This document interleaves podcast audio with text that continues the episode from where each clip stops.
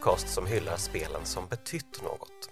Vare sig det handlar om banbrytande gameplay-innovationer, nya narrativa nivåer eller estetiska genombrott så har alla kulturella verk som avhandlas i podden öppnat upp nya filer på den ettor och nollor drivna autobahn vi kallar spelmediet.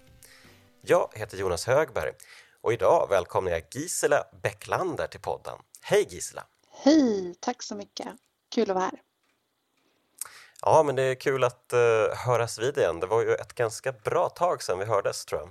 Ja, jag minns inte när det var sist, men, men det, det var, var i något. Aftonbladet-sammanhang skulle jag tro för att uh, du och jag var ju med i deras tv-satsning tror jag. Ja, just det. Ja, det var tio år sedan kanske också. ja, men exakt, exakt. Eh, precis. Eh, och sedan dess så har ju du ömsat skinn rejält. Du är ju eh, värsta forskaren numera. Ja, värsta forskaren. Mm. Värsta forskaren, vad är det du kallar dig själv? Arbetslivs och organisationsforskare tror jag. Ja, Eh, precis. precis. Vad innebär det? Ja, eh, det innebär ju att jag forskar om arbetslivet och de som jag framförallt har forskat på har ju varit egentligen ingenjörer eh, först och sen har det väl utvidgats till liksom tjänstemän i lite vidare, vidare bemärkelse. Eh, och det moderna arbetslivet, liksom jag har kollat på aktivitetsbaserade kontor till exempel som många har eller lider av, eh, hur man nu vill se det. Och nu senast så jobbar jag i ett forskningsprojekt på Karolinska institutet där vi följer och har följt folk som har jobbat hemifrån under pandemin och vi ska också Mm. följa hur det går för dem nu efteråt och vilka sätt de väljer att jobba på. Så. Mhm. så att jag har mycket, alltså det, det är väl delvis liksom lite så stressfokus, eh, hur folk mår i arbetslivet men också liksom Mm. Eh, hur arbetet är organiserat och sådär.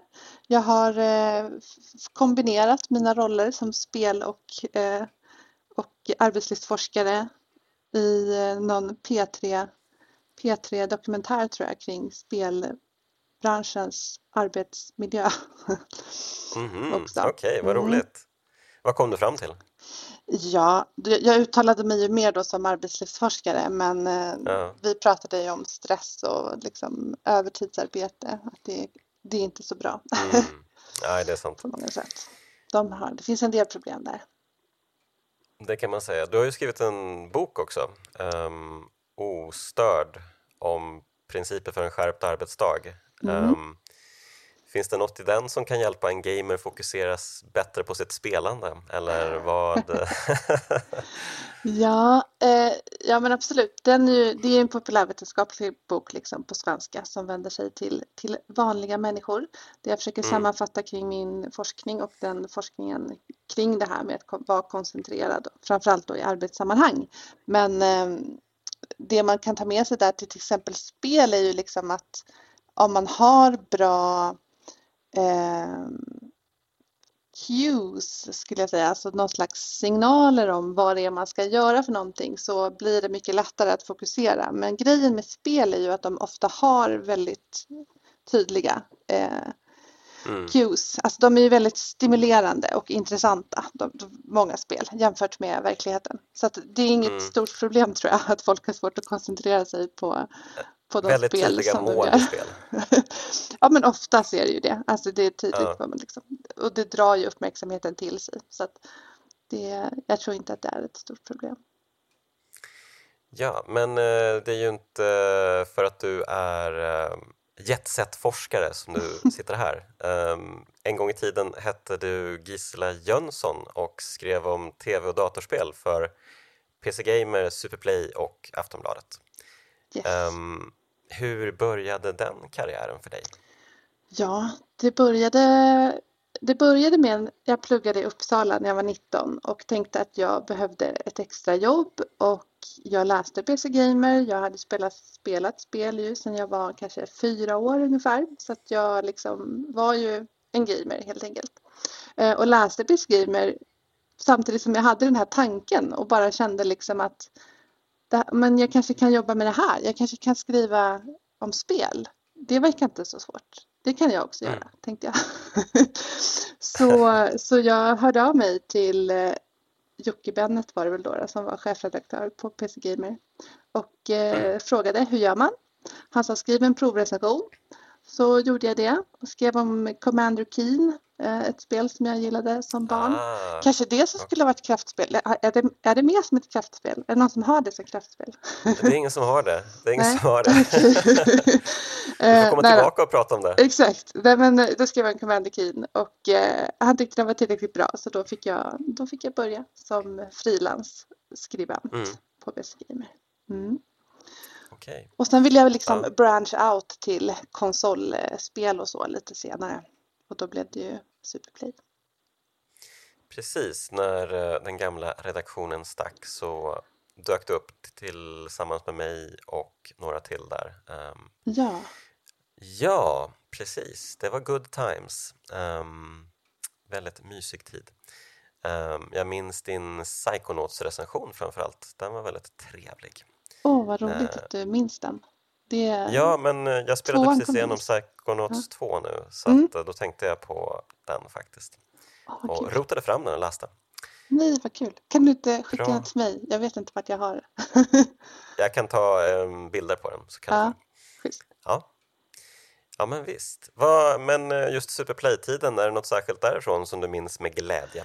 Något- Ja, men jag minns väl det mesta med glädje där. Det, det tyckte jag var jättekul. Alltså jag håller verkligen Mm. med dig att det var liksom mysigt och det var ju roligt. Det var ju en rolig grej det här att det liksom var att vi kom in då ett helt nytt gäng. Så att vi blev ju ganska sammansvetsade tycker jag. Ett, liksom Mm. ett tag där. Även vi som var frilansare liksom och, och alltihopa.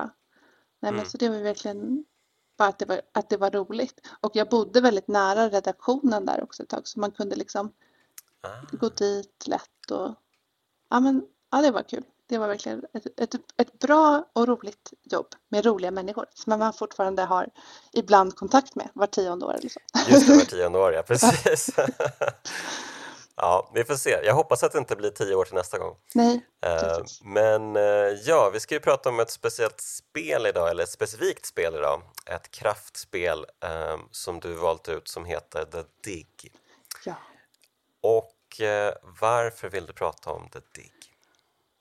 Ja men det, det var liksom, jag vet inte om det var så det bästa spelet men det var ändå väldigt betydelsefullt för mig under en period i livet. Jag var kanske 12 Mm. år i och för sig när jag köpte det här spelet men det var nog, det, det är, och är nog fortfarande det dyraste spel som jag någonsin har köpt i, i liksom Ah, nutida pengar för jag tror det kostade nästan 600 kronor när jag köpte det då alltså 1995 eller när det var. mm, spel är Ehm, dyra. På, det var ett PC-spel också? det var PC-spel men det var liksom i hela Ja. kartongen och, och eh, den hade någon särskild glansig eh, effekt på framsidan.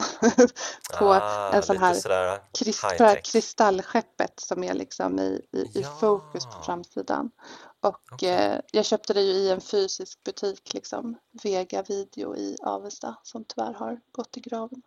Ehm, så jag minns liksom när jag, du vet, och när man var 12 då fick man ju verkligen spara pengar för att man skulle ha råd att eh, köpa ett spel och när jag gick dit och jag hade varit där och tittat och hållit i den här lådan under lång, lång tid innan jag liksom hade råd att köpa det. Mm. Eh, Men eh, hur kom det sig att det blev just det spelet? För Ja. PC Gamer fanns väl inte på den tiden, eller hur, hur fick du ehm, nys om det här? Ja, precis. Hur fick jag nys om det? Det vet jag inte, men jag var ju väldigt eh, inne då på alla LucasArts eh, Ah, ja, äventyrsspel alltså. Så det kändes väl givet på något vis att man skulle köpa även det här. Men jag tyckte också Mm. att det verkade så spännande och eh, med rymden och kartongen. Alltså jag är väldigt bunden till det här fysiska. Det hade, liksom stor, det hade stor inverkan tror jag på mig. Den här gå där och liksom verkligen så här, å, vad säger, begära det här spelet liksom. Eh, som det, Mm. Det är något speciellt med spelbutiker verkligen, att kunna gå runt och bläddra bland spel och eh, titta på dem och liksom komma tillbaka dagen därpå och bara ja, ska jag eller ska jag inte? Nej, men jag, jag avvaktar lite, det är för mycket pengar och så bara nej, jag gör det. Ja. Det finns, det finns liksom inga hinder, det är bara Ja, men to, idag är to det lite för, beyond. Det är nästan lite för lätt idag. Alltså dålig grej att klaga på men alltså det är inte alls samma övervägande idag om man köper ett spel då är det mer bara ja men ja, jag, jag kände att jag ville spela det typ och så bara köpte jag det. Det är inte alls mm. samma upp, uppbyggnad på det viset.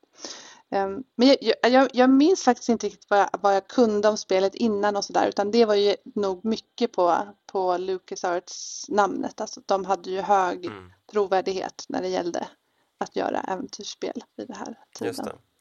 Stod det på kartongen att Steven Spielberg hade kommit på idén? Ja, det gjorde det säkert. Jag vet inte om det imponerade på mig så mycket som tolvåring bara, att det var Steven Spielberg. Men... Eh, det måste man ändå gilla, att uh, LucasArts-loggan vägde tyngre. Ja.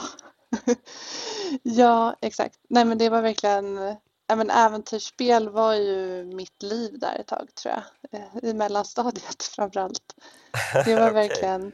Jag, jag älskade det. det jag, det var, jag tror jag menar mycket av det att jag lärde mig liksom engel, alltså lärde mig engelska, att man mm. Eh, och, och, det här tålamodet man behövde ha, alltså för oh, att sitta med äventyrsspelen och inte kunna googla fram en lösning och så utan bara liksom få nöta, mm. nöta. Ja. Frustrationstoleransen. Liksom, toleransen. Det är kanske är därför ja, men... jag kunde doktorera senare, för att jag hade ett hög frustrationstolerans. Ja, du lärde dig det. ja, ja, men eh, det ligger något i det faktiskt. Um, eller jag vet ingenting om, om hur det är att doktorera, men jag kan tänka mig att det är tålamodskrävande. Ja, jo, det, det tycker jag man kan säga. Mm. Ja, eh, jag, spel, jag har ju spelat det nu för första gången. Jag har ju inte spelat det tidigare. Mm. Um, och Eh, det var ju en upplevelse som hade både bra och dåliga sidor. Ha. Kan man ju lugnt sagt säga. Eh, jag vet inte, har, har, du hunnit spela om det eller har du? Ja, men jag spelade om det och eh, jag kände att det som var, och det som var liksom det som var det bästa också då när jag var 12 och även som mm. var det bästa nu tycker jag var, är ju liksom mycket mer alltså stäm, jag tycker de bygger en bra stämning, väldigt mycket mm. liksom med ljud, eh, med ljudet och färgerna i spelet. Den här eh, liksom, ja, en annan värld. Att man är i, ja, alltså i, i rymden låter man är ju inte i, alltså, man är ju på en annan planet eh, i större mm. delen av spelet. Um, yes. Men det, det är väldigt härliga liksom, musik och bra stämning och bra röster tycker jag. Ehm, i spelet. Som ja men verkligen, produktionsvärdena går det verkligen inte att klaga på. Um, det, är ju, det är ju faktiskt ganska fin grafik också. Uh, jag gillar till och med de här full motion video-sekvenserna.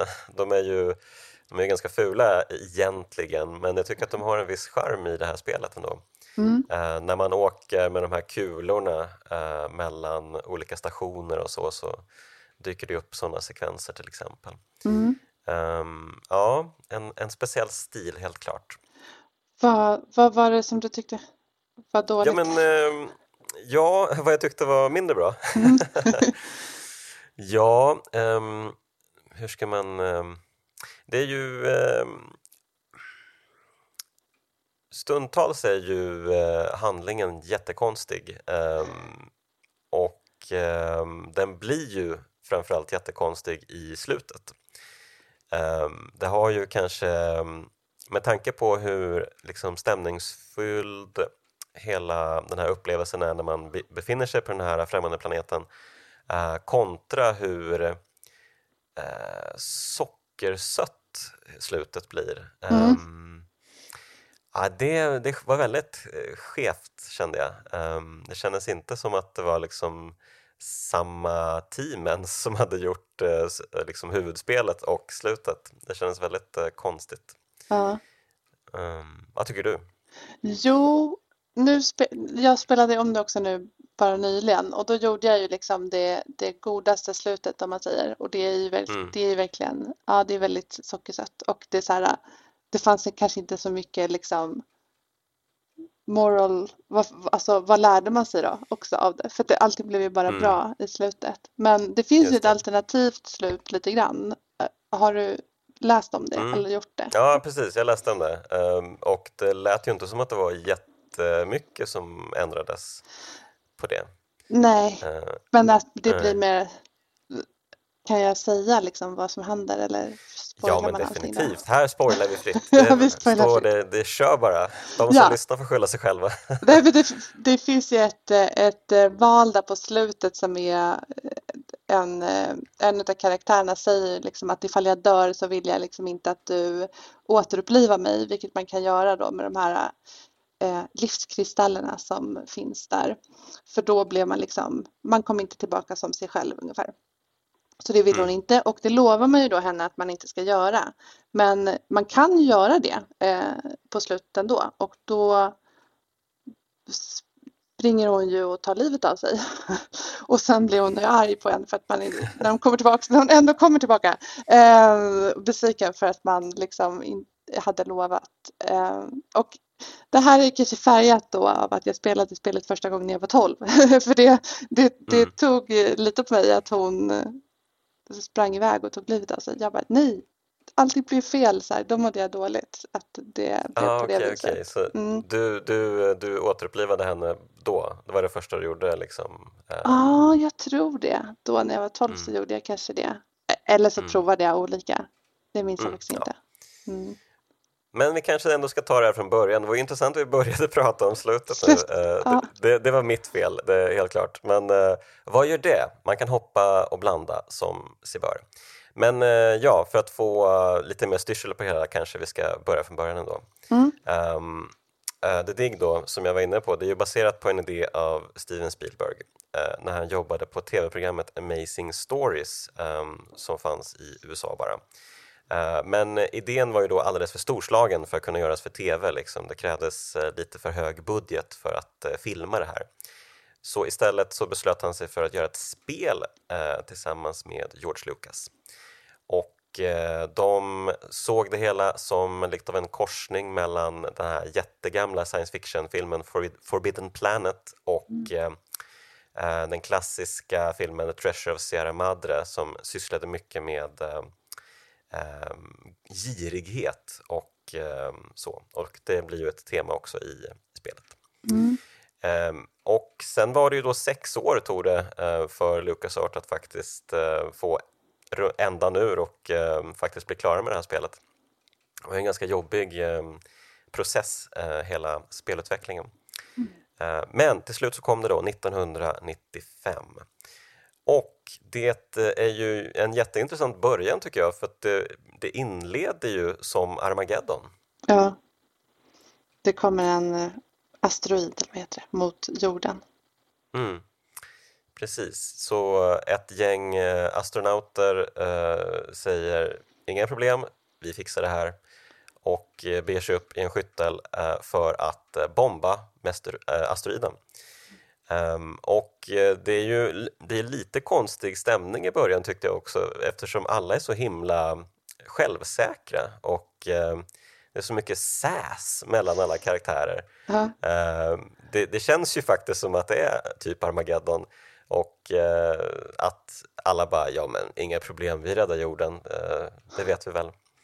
Så att man känner ju aldrig liksom, liksom att det är bråttom på något sätt eller att det skulle vara eh, att det på något sätt skulle innebära ett, ett hot på något sätt. Utan man är bara ute i rymden, här är en asteroid, vi bombar den lite. Eller? Ja, Ja. ja. nej men alltså att man, eh, jag tänker ändå att det är så här, om en asteroid är på väg, alltså det är inte så här, det handlar kanske inte om minuter ändå, alltså det, man har ändå Nej. lite tid på sig. Så det tycker Mm. jag är ganska realistiskt. Men, eh, men jag håller med, alltså det, det här med SAS och, och, och vissa karaktärer känner jag också att jag tyckte nu så här att de hade också den här kvinnliga journalisten som är med till exempel. Jag tyckte de kanske Mm. hade gett henne lite för mycket attityd. alltså för att Ja. det liksom, eller det är så här äh, om man tänker sig kvinnor och män i arbetslivet, alltså det, dels kanske det finns Mm. en amerikansk aspekt i det och sen också att det var på 90-talet. Så Alltså någonting som inte riktigt har åldrats helt eh, väl. Att de gjorde henne liksom lite för eh, hård. Så här, som en stereotyp mer än Ja, precis. Jag, jag jag tror att det var, det var, ganska populärt i filmer också, den här um, arketypen. Mm. Um, som du var inne på, som verkligen har skinn på näsan och inte tar någon skit. Liksom. Um, men uh, hon är ju väldigt speciell också, den här... Uh, alltså, ett, varför skickar de upp en, uh, en journalist? Varför skickar de inte bara upp kapabla eh, astronauter som ska hjälpa till med uppdraget och se till att 100% vi fixar det här Eh, jorden blir inte förstörd av en jätteasteroid. Eh, jag förstod inte riktigt den logiken varför de ska skicka upp en journalist som ska så här, dokumentera det hela. ja, fast det, det, är ju lite liksom, okej, okay, dels det här med varför de skickar upp en journalist som skulle dokumentera, men hon hade ju också en så här eh, second skill som handlar om att hon är väldigt duktig på språk. Mm. Um, och det var ju samma med den andra vetenskapspersonen, han var väl då geolog. Eh, mm. Men han säger senare när de upptäcker då att det fanns liksom alien-liv i den här, eller spår av liv i asteroiden, att mm. jag misstänkte att det var mitt arbete inom arkeologi som gjorde att jag blev utvald till det här för att det finns mycket bättre geologer än jag.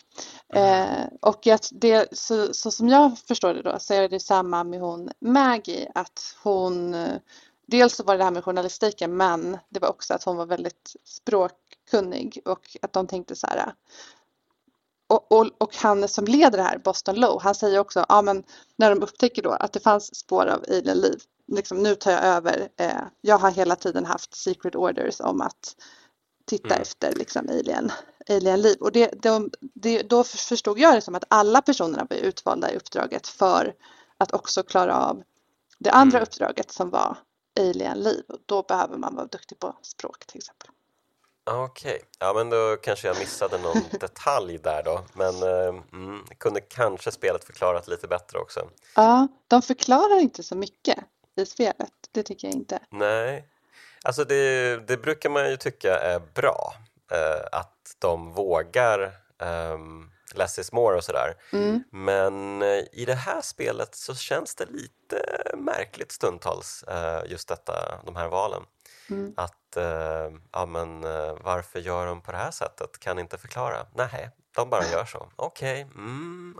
Ja, det kommer vi komma in på sen också. Men som du säger, de hittar ju, när de har sprängt bort en del av asteroiden så upptäcker de ju att det finns liksom någonting inuti asteroiden. Mm. Så då åker de in då, de, de här tre eh, astronauterna som är ute i astronautdräkter eh, Eh, och som har minerat asteroiden tillsammans. Det är ju då, som du var inne på, Boston, Maggie och eh, Brink. Ehm, och eh, de beger sig ner i hålet upptäcker en jättespacey sak. Det är ju verkligen utomjordisk design. Det är rena rama liksom 2001 det här. De har hittat en sorts kontakt till utomjordiskt liv och så löser man ett enkelt pussel och eh, vips förvandlas asteroiden till en, ett rymdskepp och bara tjuter iväg i värsta warp-hastigheten till en helt annan galax. Oj! Mm. Ja. Det, det såg man inte komma. Det kommer jag ihåg att jag tyckte var så coolt när det hände, alltså när jag var, när jag var 12 år. Den här när de åkte, hela den här sekvensen när det förvandlas till ett kristallskepp och de bara svischar mm. iväg. Det var liksom, det var episkt. Alltså jag, jag vill liksom, ja. folk kommer kanske inte uppleva det här som episkt idag, men jag tyckte att det var ett väldigt episkt spel när det liksom begav mm. sig för att det hade mm. mycket, ja, med musiken och liksom temana, allting. Kändes väldigt episkt. Ja men verkligen. Eh, jag håller med. Jag tyckte att det var svinhäftigt. Eh, hela inledningen var lite mystisk.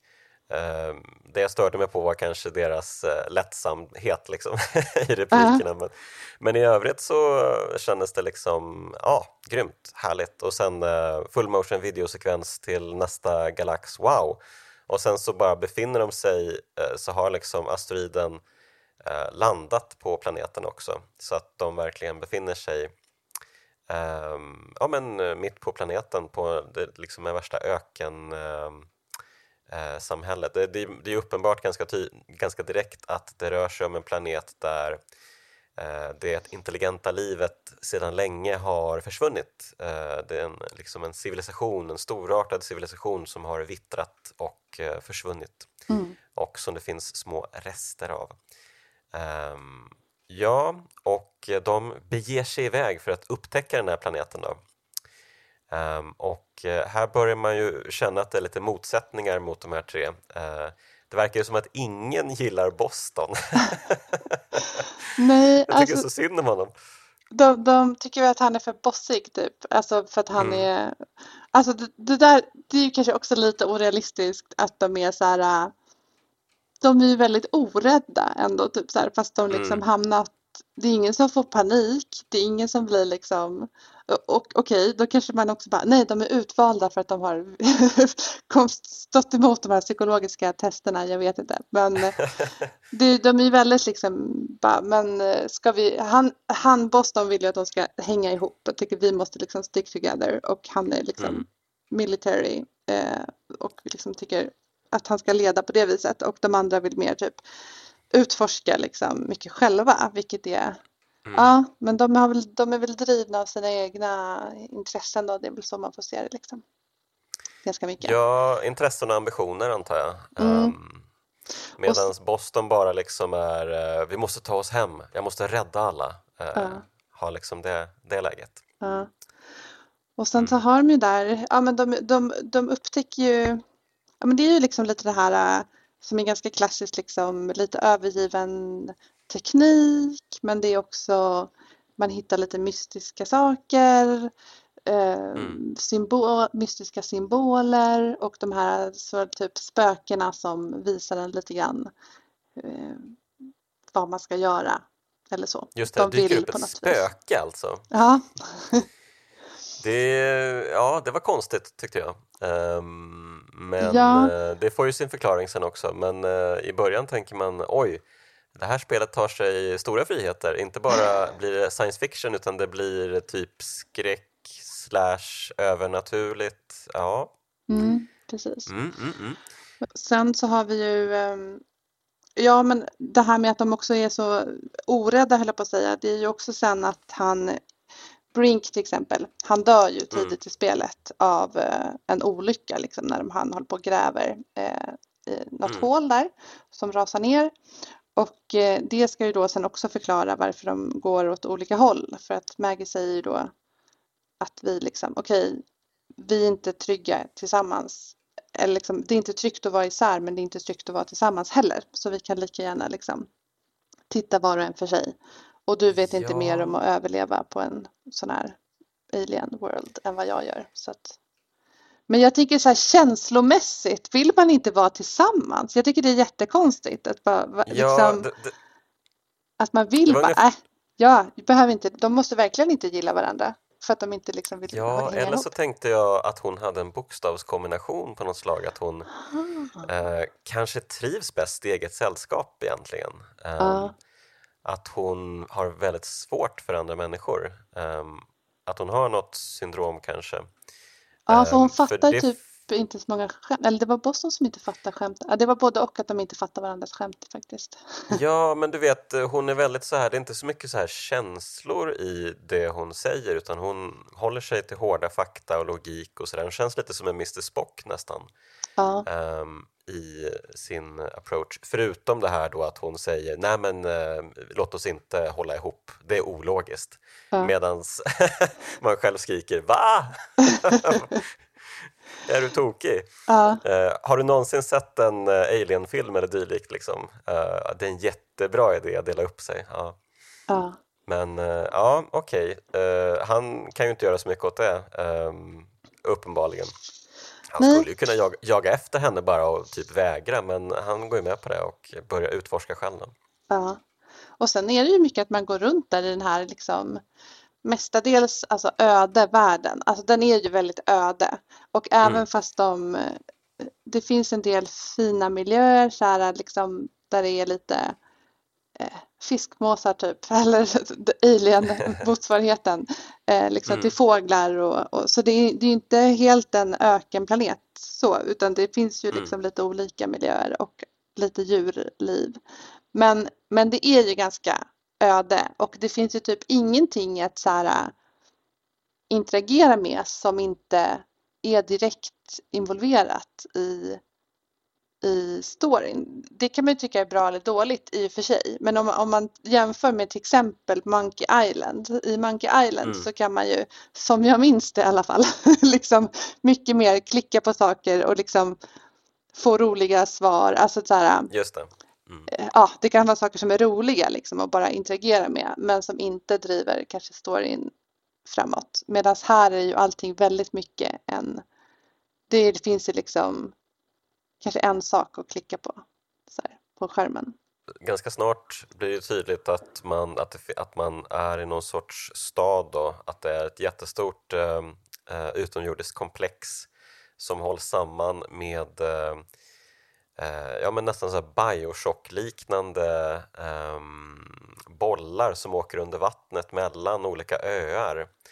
Eh, och ehm, ja, de, de traskar runt i, eller han traskar runt i eh, lugn eh, mak och till slut så efter mycket om och men så hittar han ju Maggie igen. Han hittar henne där hon håller på och översätter um, utomjordingarnas språk. Mm. Hon och hittade då, biblioteket som hon kallar det. Just det, och mm. jag tror att det är hon som hjälper honom öppna den här dörren till uh, de här livkristallerna. Eller nej, det kanske Brink gör sen.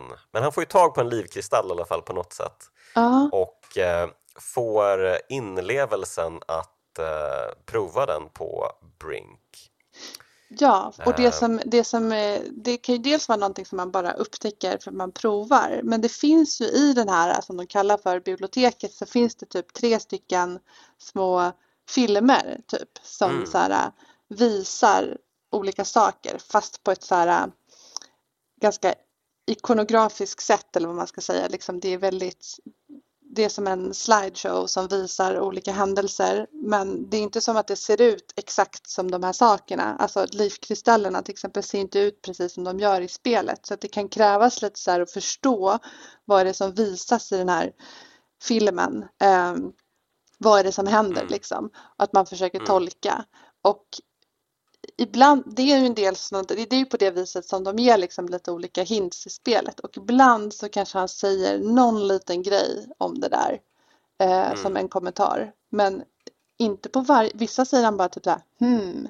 Och så är det verkligen så här, så man får ju ingen hjälp utö utöver liksom filmen att så förstå vad man har sett. Mm. Typ så här, utan liksom försöka tolka det där. Men i en sån där film så visar de någonting som skulle kunna då vara de här livkristallerna, att man använder dem liksom och sådär. Men jag tror inte att jag fattade det när jag var 12 år, så det byggde nog mycket på trial and error för, Just det.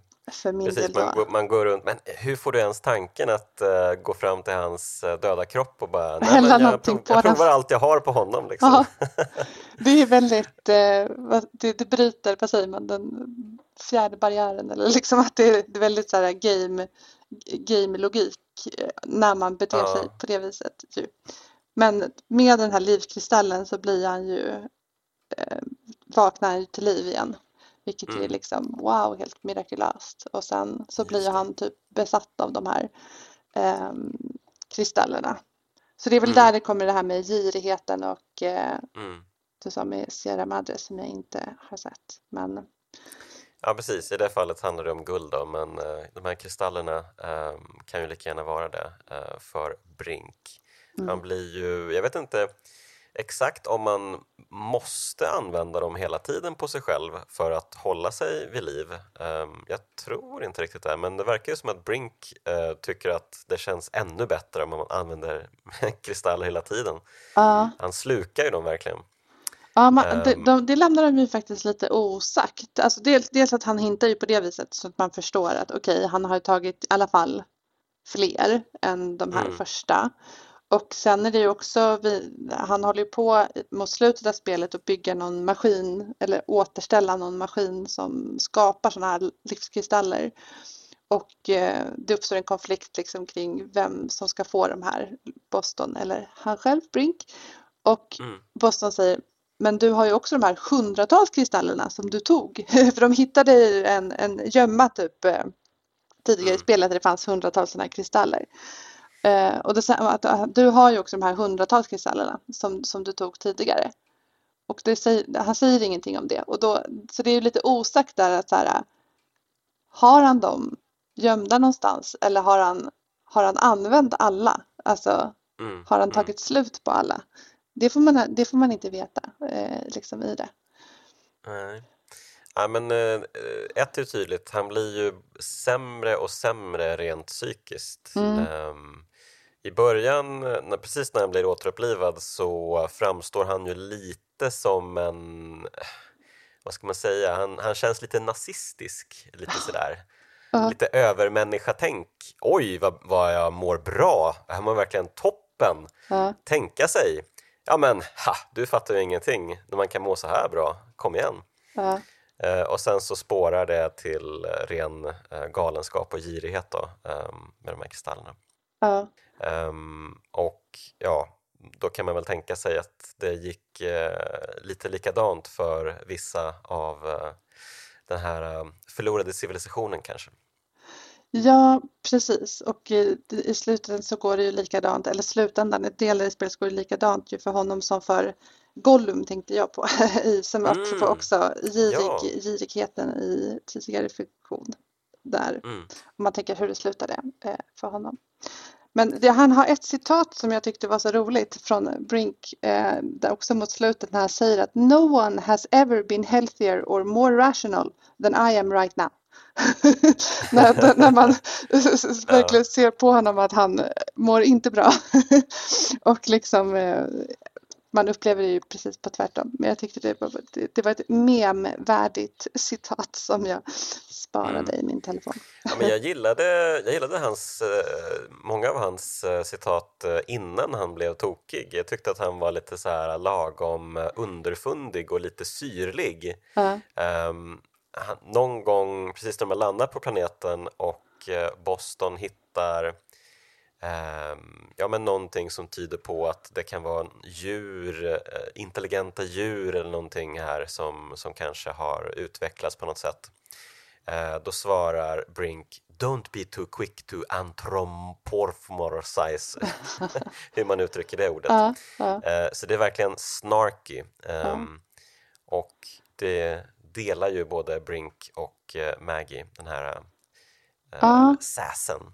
Ja, så det kan man ju kanske liksom tycka också så här att de, eh, de, de gjorde ju två karaktärer som båda är ganska snarky. Plus att de här, om man säger bonuskaraktärerna i början, när de fortfarande är i omloppsbana kring jorden, också ju är ganska sassy Ja. liksom.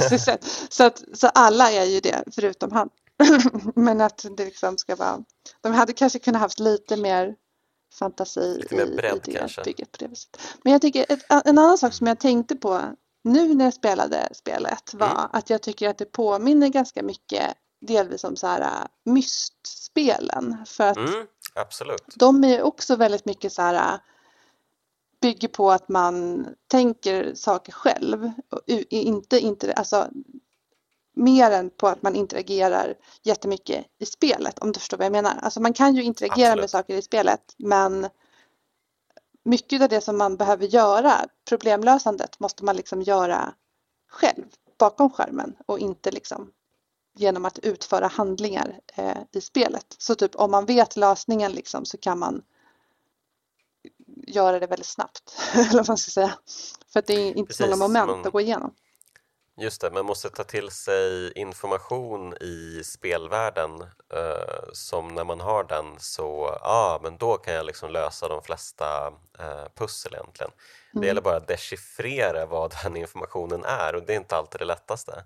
Nej, precis. Ehm, och sen finns det ju vissa pussel som bara är mardrömmar. Ehm, jag tänker på det här sköldpaddspusslet till exempel. Ja, Eh, Åh, vad jag fick kämpa med det. Man ska ju eh, bygga ihop ett sköldpaddsskelett med eh, olika bendelar ja, eh, på ett eh, fossil, tror jag. ja, Och ehm, ja, jag lyckades alltid ha någon skelettdel åt fel håll och eh, sådär så att jag fick hålla på liksom kanske en halvtimme med det där pusslet. ja. Ehm, men du kanske hade det i minnesbanken? Ja, det hade jag nog mycket. Mm. Så jag, jag, kände att det var liksom, det, det påverkade mycket nu när jag spelade. Så kände jag verkligen så här, jag har nog spelat det här spelet många gånger kände jag. För att ja. man, liksom hade, man hade ganska, jag hade ganska bra koll på vad jag skulle göra och kände att jag behövde liksom okej, nu ska jag gå dit, nu ska jag göra den här saken. Och att så här, jag fick mm. hejda mig lite grann så att jag inte gjorde vissa saker, du vet, för fort. För att jag kände att jag ville, ja men, eh, prata lite med de andra karaktärerna kanske lite mer och du vet, mm. Vilket är ju sånt man gör när man sitter fast på ett problem. Så liksom pratar man med karaktärerna om, om allting, man provar lite saker på varandra och sådär. Och då får man ju ut mer content ur spelet. Liksom. Alltså att han säger saker, att det liksom är roligt eller intressant. Medan som man tycker att ja, men jag vet redan att det är det här som ska eh, hända. Så jag behöver inte fråga. Liksom. Eh, men jag tvingade mig själv till att prata lite mer och eh, fråga, alltså göra lite mer saker så att det inte skulle bara susa förbi för då blir det ju verkligen att det inte händer så mycket i spelet. Då blir det väldigt kort. Eh, mm. Om man susar ja, igenom. Nej men, eh, ja, precis. Så det tog kanske lite längre tid för mig då att spela det här spelet än det tog för dig. Mm. jag fick ju, jag fick ju använda mig av några walkthroughs ibland. Mm. Men jag försökte så gott det gick med det mesta. Men jag tror att det var när man ska sätta på strömmen, den var också brutalt svår av någon anledning. Mm. Det är ju en kontrolldosa man ska använda um, som styr en sorts, um, vad ska man jämföra med, som på tivoli när man ska här, uh, använda en mm. mekanisk klo, att plocka upp uh, mjukisdjur eller någonting sånt där och sen uh, lägga bort det och så kan man äntligen vinna dem och sådär. Um, så det kändes lite som ett sånt spel, bara det att man inte riktigt hade koll på kontrollen. um, hur armen skulle åka och, och uh, åt vilket håll. Så det där fick man ju liksom det var ju verkligen trial and error. Bara, Jaha, nu matar jag in den här kombinationen, vad händer nu då? Jaha, den åkte dit. Mm. Okej, okay, hur ska jag... Mm. Och så får man hålla på och eh, mm. ja, beta av massa olika alternativ. Och jag tror att liksom ifall man ska ha typ bäst behållning utav spelet om man tänker sig att man ska spela det fast vi har spoilat nu mycket och man inte har spelat tidigare, vilket jag ändå mm. tycker att man eh, kan göra om man tycker liksom att det verkar intressant. Så, så är det ju bra om man försöker ha den lite approachen tror jag att eh, försöka ha en del tålamod dels för att det är ju gammalt, alltså det var ju liksom på ett annat sätt liksom på 90-talet med spelen. Och mm. att eh, ja men det är ju också realistiskt om man tänker på det viset, alltså så här man är på en främmande värld och försöka förstå. Det är väl en helt rimlig grej att man får liksom prova någonting, observera vad som händer och sen mm. modifiera om det lite grann. Liksom. Så att man, ja, att man får utforska helt enkelt och få och det, det kände jag ju av förklarliga skäl liksom, inte den här genomgången. Men det var ju mm. jättemycket det som var liksom häftigt tyckte jag när jag spelade spelet första gången eller gångerna. Alltså utforsk- det kändes verkligen som att man gick runt och försökte ja, dechiffrera, liksom, förstå mm. De här olika teknikerna och de har liksom mm. ljus, ljus i, de, de har liksom byggnader av ljus och typ ljus är en viktig liksom, komponent i deras teknik. Typ. Ja, förstå tekniken, förstå liksom symbolismen och hur de mm. liksom funkar kring olika grejer. Att man tycker jag att det är kul att, att utforska. Ja, precis. Och jag tror ju också att trial and error är lite enklare för barn eftersom allt är trial and error för Aha. barn, eh, från en viss ålder i alla fall. Um, liksom, man lär ju sig av sina misstag hela tiden när man är liten um, och om allt, om världen, om, uh, om spel. Um, så absolut, uh, det underlättar om du är 12 eh, år. ja, men om du har en 12-åring hemma liksom kanske också så kanske de, jag tror att det är en perfekt, jag tror att det är en perfekt ålder, alltså givet att man kan tillräckligt mycket engelska för att förstå liksom uh, så tror jag att det är typ den perfekta åldern att spela det. Mm. Yes. Um, ja, han är ju intressant, uh, Boston, för att han, eh, han har ju liksom huvudrollen och går runt eh, mestadels ensam och han pratar ju för sig själv ganska ofta också. Mm. Jag vet inte om han gör det för att han tycker att saker och ting är läskiga. Eh, det är inte riktigt det intrycket jag får. Han är ju ändå liksom en soldat och sådär. Jag får liksom intrycket att han pratar för sig själv för våran skull, för spelarens skull. Mm. Så att vi ska tycka, ja men det är ju Lucas spel, det är ju mysigt och härligt och, och han är på vår sida och han skämtar, åh vad kommer vi hitta bakom den här dörren? Kommer det vara en canteen som på The Death Star eller dylikt och sådär? Um, så att uh, det känns som att han pratar med spelaren, även om det inte är uppenbart. Um, så känns det som en dialog med uh, mig snarare än med sig själv.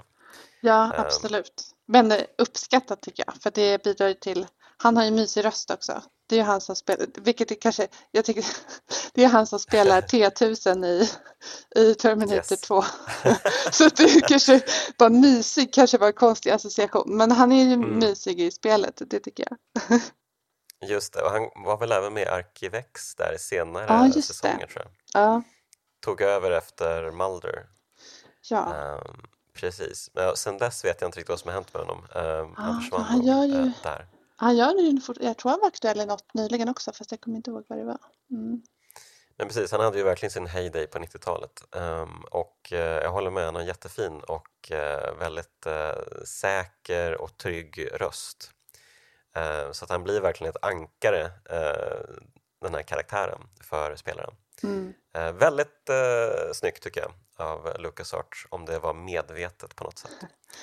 Och, de, eh, och, eh. och, han är ju liksom också i kontrast då till de andra karaktärerna. Det känns ju som, alltså, särskilt i Amerika, de älskar ju den här sortens hjälte som är liksom, han säger liksom jag är en praktisk, alltså han är en praktisk man. Mm. han, är, mm. han är inte en intellektuell som Brink som blir galen. Eller som liksom, som, eh, som eller som Maggie som är liksom så, inte vet jag, sassy eller kvinna eller vad som är hennes problem då relativt det, honom. Han är, men han är, jag gillar det. Han, han är, är ju som en sån här galen. Ja, och, nej, men exakt. Och man tar eh, det är väl en ganska vanlig trop tycker jag i, i spel att så här, om man har högre intelligens typ så är man sårbar för massa psykiska sjukdomar. Typ. Mm. Um, och vad tänkte jag? Ja men i, som i Red Dead Redemption vad, oh, vad heter han nu då? Två, alltså tvåan, han som är hjälte ja, där John tvåan. Marston eller? Ja fast, ja fast inte Marston utan han som är i tvåan. Nu har jag glömt bort. Han, han var ju extra mycket sådär um, verkligen praktisk. Ja, Marston är kanske också det. Du vet den här mm. praktiska hjälten liksom. Att man tycker att man ska vara en handlingskraftig men jordnära person. Just det. Mm. Ja, vad irriterande. Jag har också glömt vad han heter. Hmm. Uh, ja, ja. Men uh, precis, han är ju verkligen uh, skuren ur granit den karaktären och ja, men lite på samma sätt är det ju så med Boston också. Även om han är lite mänskligare kanske. Um, han eh, vill ju sina vänner väl hela tiden och han vill ju, han vill ju, um, han vill ju vara med dem men eh, han får ju inte vara det. Nej, alltså det är eh. lite gulligt, alltså spår ju, verkligen i, det känns som att han vill ju, ja men han kanske är då mer extrovert och bara liksom, inte bara mm. att han har det här eh, militäriska uppdraget utan också att han vill att de ska vara tillsammans och de andra vill inte mm. det. Det är liksom, ja. varför vill de inte?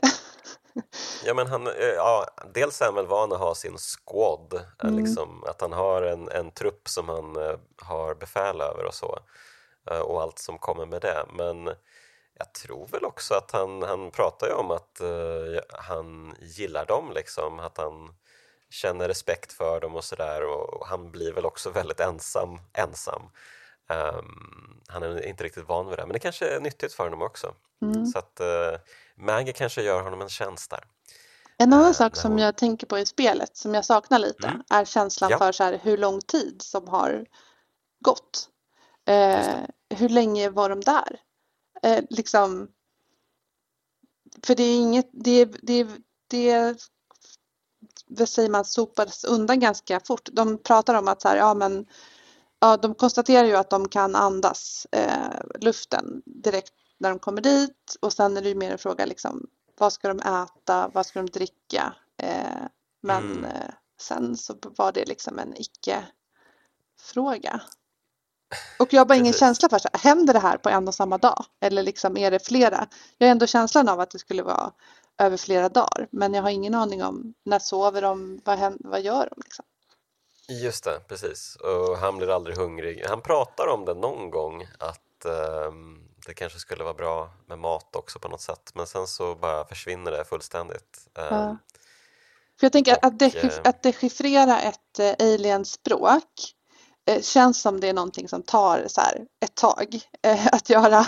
Och typ att, att liksom eh, bygga ihop den här alien-tekniken som, som Brink gör till exempel. Eh, det känns också som någonting som tar lång tid.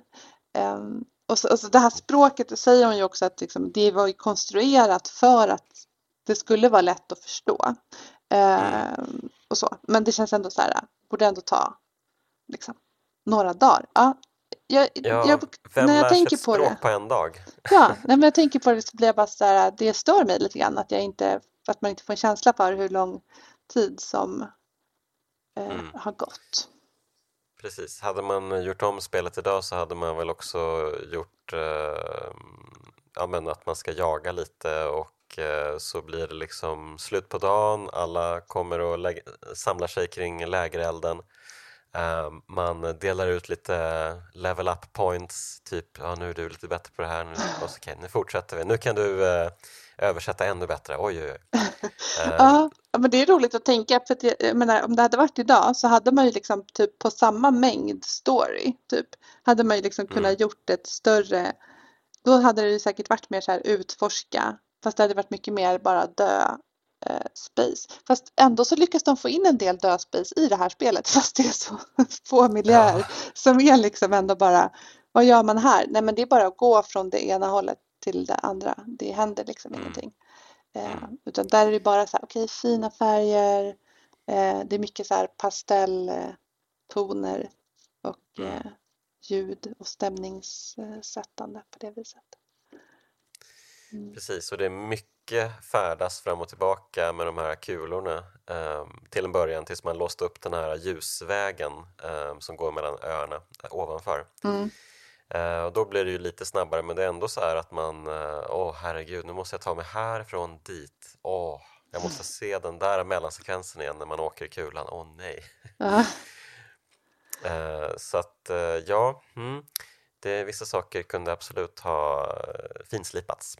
Ja. Um, och även liksom i animeringarna, ja det, det, får man också se som lite så här gammal skärm, alltså tycker jag vissa liksom. Alltså det är typ så här handritade typ animeringar eh, mm. emellan.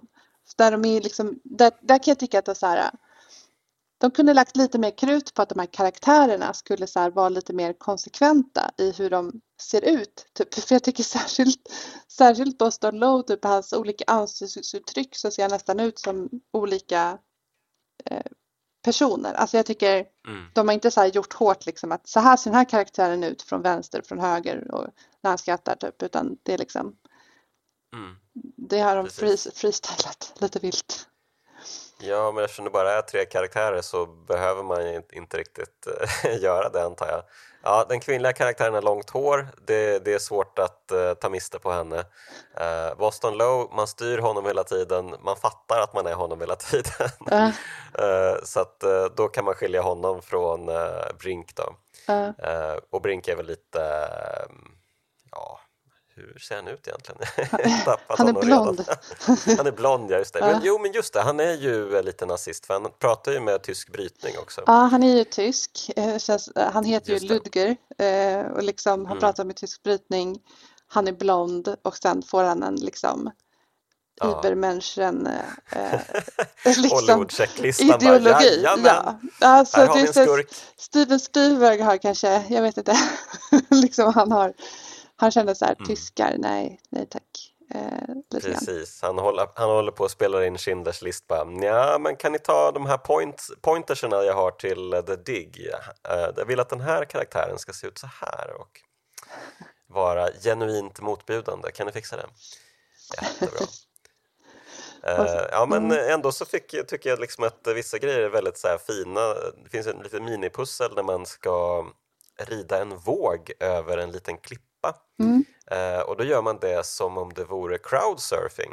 Uh, Boston Low liksom lägger sig på vågen med ryggen och låter sig föras över till andra sidan. som om han vore en rockstjärna liksom, som hoppar ut i publiken. -huh. jättefint. Det var en härlig touch tycker jag. Mm. Så det finns ju en del sådana goa grejer um, men det finns ju också lika många saker som man frustreras av otroligt mycket. Som när man ska fånga en eh, hamsterliknande eh, sak som har snott en grej. Och man ska bygga en fälla och man ska försöka lura den här saken genom att eh, titta in i olika hål, få ut den och sen så ska man liksom få den att placera sig på ett ställe så att man kan gå bakom den och sen liksom, eh, liksom trycka in den i fällan, liksom, mm. lura den att springa iväg mot fällan. Ja. Eh, och det tog ju mig en evighet alltså. ja, det kan jag förstå. Mm. Alltså jag tänker, jag tyckte också att det var svårt med många så här, alltså det är jättelätt att missa föremål. Alltså de är ju inte mm. highlightade på något vis. Eh, utan, så det tyckte jag nu, när det, liksom, det var till exempel, jag visste ju att jag ska bygga den här fällan men alltså jag, kunde, det, jag hade svårt att hitta vilka saker det var liksom som var, vart hittade jag liksom grejerna? Så det, det är ju mm. den där pixel hunting grejen som man kan klaga på kanske i vissa spel. Eh, som man kan klara sig utan nu för tiden, ja absolut. Ja. Eh, det är inget vi behöver återuppliva eh, från 90-talet. Mm, Ja, men vi kan väl gå in på slutet lite mer nu då. Mm. Uh, även om vi pratade om det i början så kan vi väl uh, komma till det igen. Uh, det händer ju en del saker mot slutet av spelet. Ehm, dels så blir ju Brink dödad eh, igen. Mm. Efter att, ja det har ju hänt en massa grejer egentligen.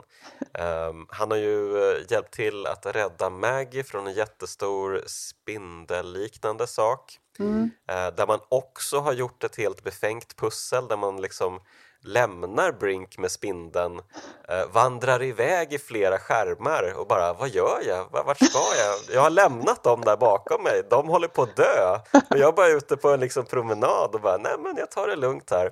Ja. Och så kommer man till någon liten sån här äh, bergsbäck eller någonting och så, så äh, stoppar man en eh, vad är det, en ventil av något slag mm. som gör, ah men då listar han ut att eh, ja, eh, om jag liksom blockerar den här då kommer vattnet att omdirigeras och så kommer den här ventilen som finns eh, där nere då väldigt lägligt precis framför spindeln liksom forsa bort eh, spindeln med vattnet. Mm. Ehm, och eh, ja, ehm, lite konstigt absolut.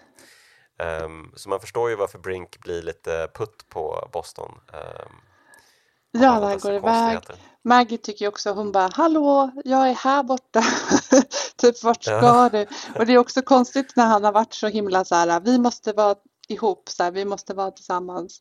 Alltså att man liksom, men det är ju samtidigt då en hint till, till spelaren om att okej, okay, men lösningen eh, finns eh, någonstans åt det här hållet då eftersom han gick iväg. Liksom på det. Ja, det är otroligt egentligen. Eh, det strider ju mot allt man eh, tänker sig. Eh, man tänker ju att lösningen finns såklart på skärmen där monstret finns och alla står hotade liksom. Ja. Men så bara, nej, ta en promenad, gå ett par skärmar, ta det lugnt. Ja, precis.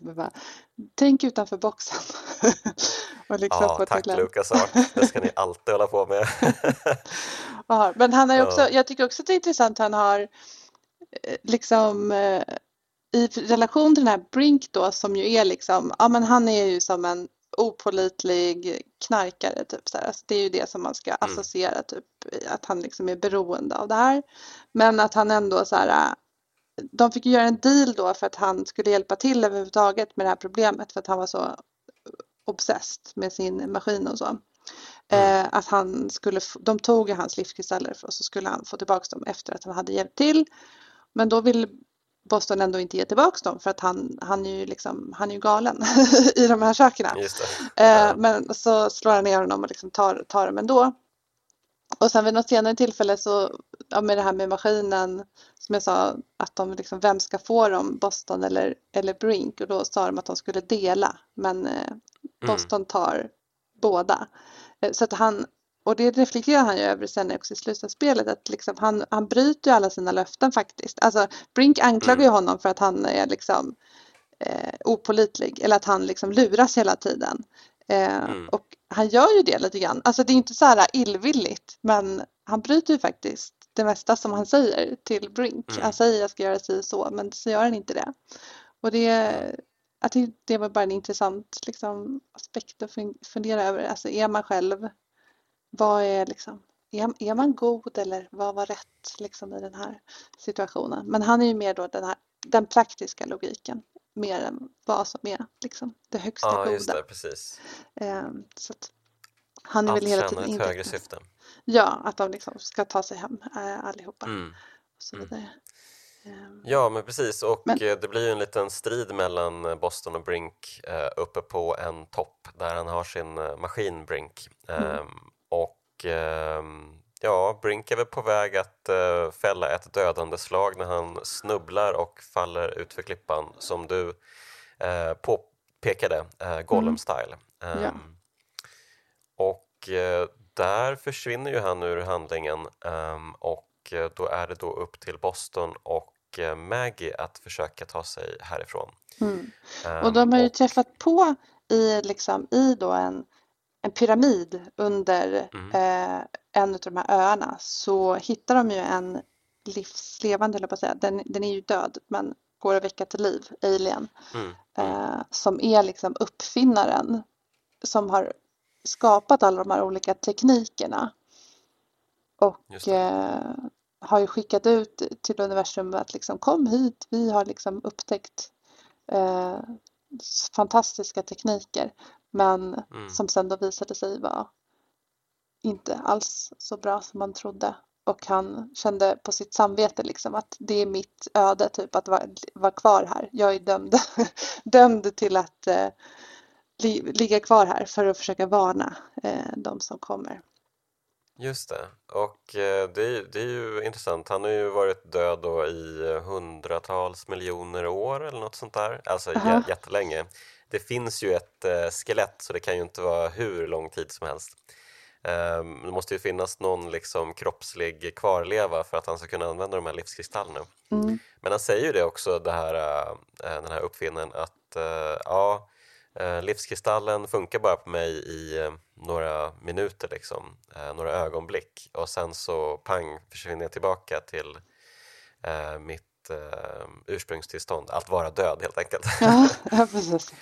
Så då, då, får man ju, då får man en liten tankeställare om att ja okej, eh, om man är uråldrig som han då håller det bara en kort stund. Då tänker man ju också att eh, Brink kanske hade klarat sig bra ett helt liv på en eh, livskristall ändå. Ja. Eh, ja, men eh, Eh, det, det, är ju någonting med dem som gör en knäpp. Eh, Exakt. Det är väl också det där tanken med just evigt liv för att det var ju liksom det som är tanken med livskristallerna att mm. eh, den här civilisationen skulle liksom kunna leva för evigt och att alla var besatta av det. Uh. Eh, det verkar ju, alltså i alla populärkulturella eh, saker jag tagit del av där liksom evigt liv är en grej så verkar det ju korrumpera otroligt mycket um, och förstöra hjärnan på bisarra sätt liksom. Ja, nej men och det här med evigt, evigt liv är ju det, vi vet inte heller exakt hur det var, vad, vad storyn var att det hände med livskristallerna liksom i deras egen civilisation, om de insåg misstaget under mm. tiden. Sen uppfann de ju då på något vis det här som är liksom där alla är nu. Space mm. Time 6 som är liksom egentligen någon slags, alltså det är ju som någon slags transhumanistisk eh, mm. idé känns det som. Alltså att man ska kunna leva i pure mind liksom eh, i, i dåtiden ja. och nutiden och, och framtiden och alltså alla allt rum och allt tid finns mm. liksom samtidigt och att man kan röra sig från det där. Och på det viset så hade de liksom tappat bort sig från den fysiska världen. Um, men man förstod ändå då att det var inte lyckligt att i slutändan att befinna sig i den här pure mind tillståndet i Spacetime 6. Spacetime 4 är ju då där vi är, alltså tre rumsdimensioner och en tidsdimension. Ah, det var så det var. Okay. Världen. Ja, och så du menar om tre rum och tre tidsdimensioner samtidigt. Mm, Okej. Okay. Men eh, jag, jag associerar det i alla fall nu till med transhumanismen och sådana här alltså idéer om att eh, och för all del Facebooks nya metaverse och ja. allt möjligt. Alltså så här, idén, alltså så här, liksom, ja men idén om att det skulle vara liksom att det är liksom bättre att vara utan sin kropp på något vis. Eller liksom mm. att den fysiska verkligheten är eh, tråkig, dålig eh, och det är bättre att vara liksom pure mind. Och ju mer jag tänker på det mm. desto mer känns det som att det ändå är något tema här som går genom spelet. För det känns ju som att Brink är ju också en så här mind person. Eh, alltså att han har högt intellekt och så vidare. Men han liksom saknade den här och framförallt efter att han tog de här kristallerna men även kanske lite innan, alltså att sakna den här praktiska jordnäraheten som de värdesätter mm. mer. Eh, så att jag menar han är ju verkligen, han är ju, Boston Low blir ju verkligen den arketypen för liksom, alltså kontakten med verkligheten och mm. som ska kunna ta, ta de här aliensen tillbaka från Space Time 6. Eh. Ja, för det blir ju lite hans mission.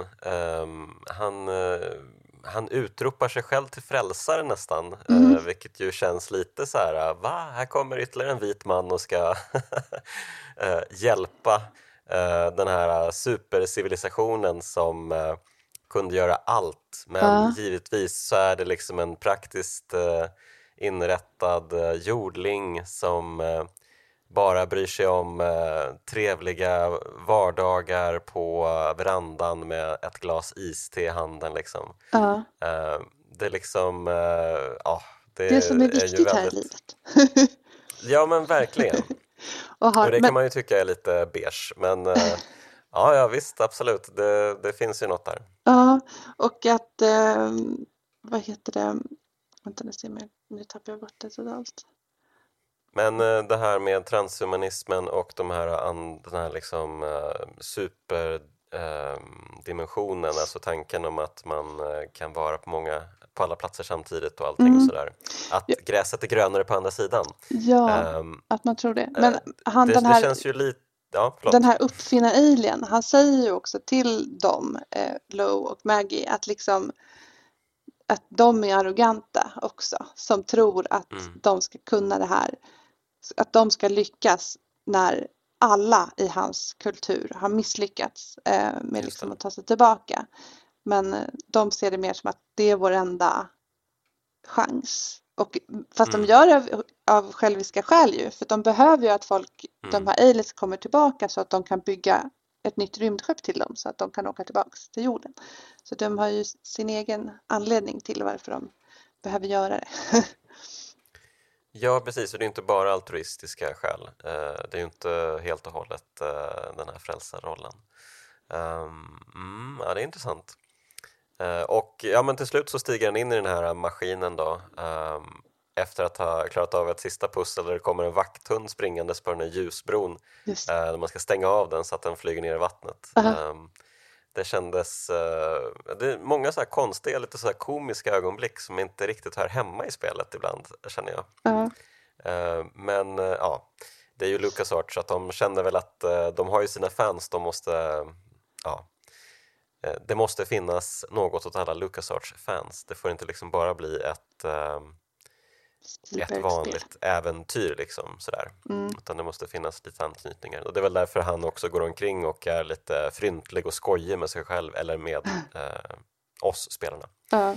Men eh, ja, han hoppar in där och sen tar det ju ungefär 10 sekunder och bara jajamän, jag lyckas, inga problem. Ja. ja, det är ju inget spelmoment, det är ju bara eh, Mm. liksom en sekvens, filmsekvens. Han går bara in och är awesome. Ja, han bara, nej, jag tänker stanna här. Och så bara, ah, ja, nu hittar vi ut härifrån. Ja, så det löste de ju. Ja, Ja, det löste de. fantastiskt. Eh, det löste de kanon. Just det, Ja, och och eh, ja, det som du tyckte var så sockersött var ju sen att de, sen kom de ju tillbaka de som hade, Mm. som hade dött också. Men den här gången kom de tillbaka på ett bra sätt, rätt sätt. Så de blev inte Ja, konstiga var- zombies utan de, eh, de blev sig själva. Ja, det var något Ja. magiskt som de kunde där i Space Time 6. Det var ju verkligen så här, Mm. här är en belöning liksom.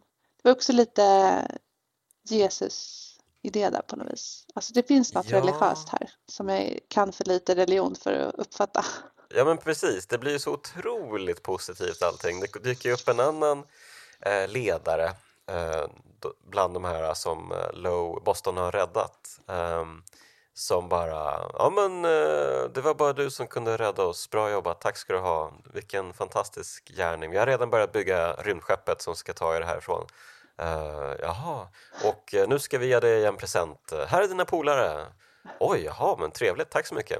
Jättebra. Och eh, vi kommer åka med dig till jorden och vi kommer eh, skapa en vänskap mellan våra raser och eh, leva i eh, ja, god eh, lycka resten av våra liv och allt möjligt. Ja. Ja, men alla är inte lika vänliga som vi är. Ja, men det är inga problem. Det, det tar vi hand om. Jaha, okej, okej. Ja. Ja, nej, det var, det, det tog slut ganska fort där. Eh, och liksom väldigt lyckat på alla sätt och vis. Men eh, Mm. samtidigt så känns det ju, eller jag, jag gillar ändå så här äh, lyckliga slut, det måste jag säga. Alltså jag, jag gillar inte olyckliga slut.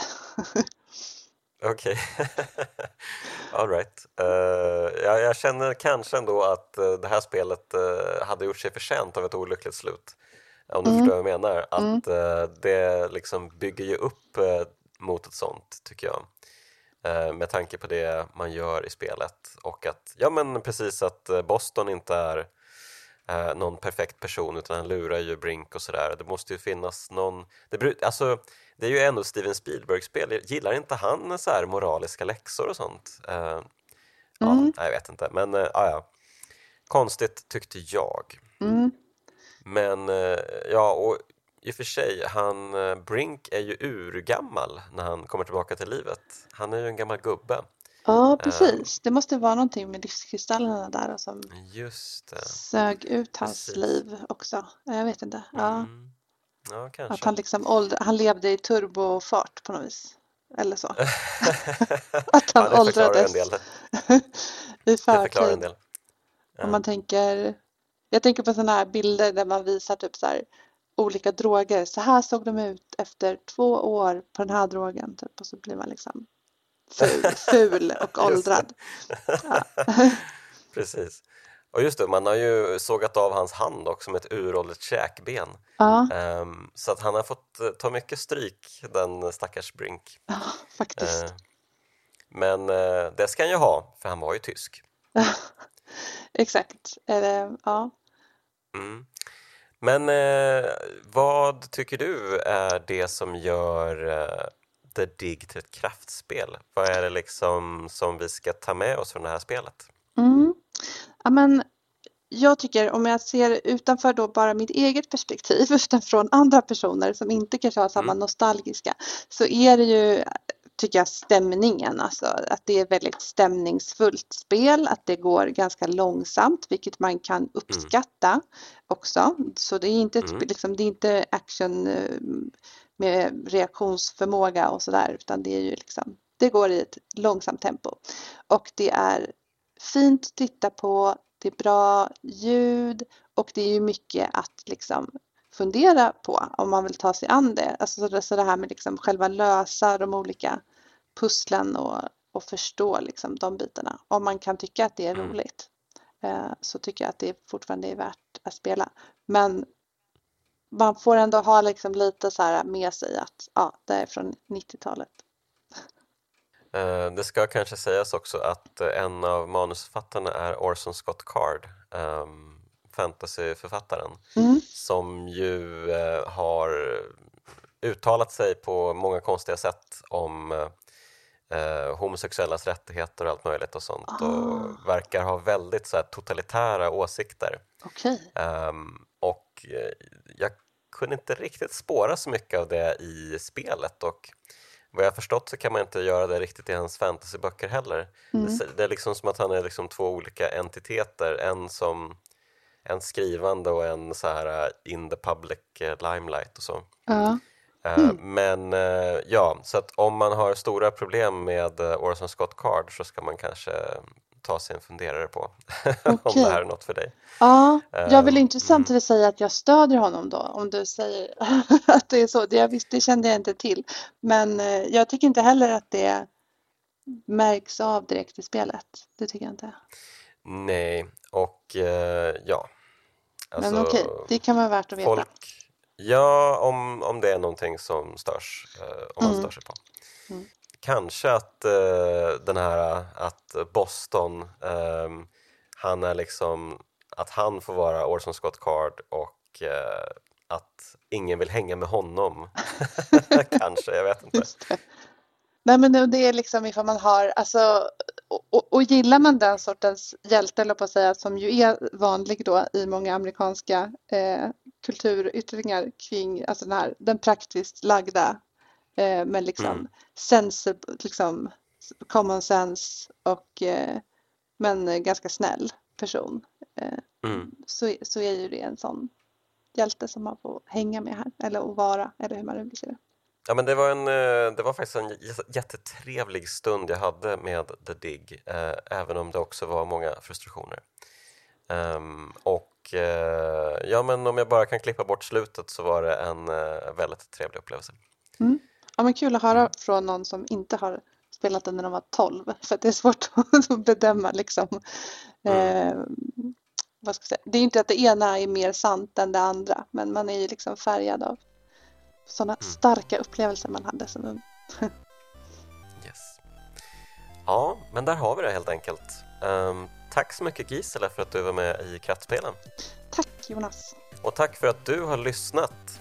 Även ett stort tack till de finfina pojkarna i Bitpopbandet 047 som gör musiken till Kraftspelen. Känner du att eh, du vill följa Kraftspelen på Instagram så går ju det kanonbra. Eh, annars så hörs vi igen nästa vecka.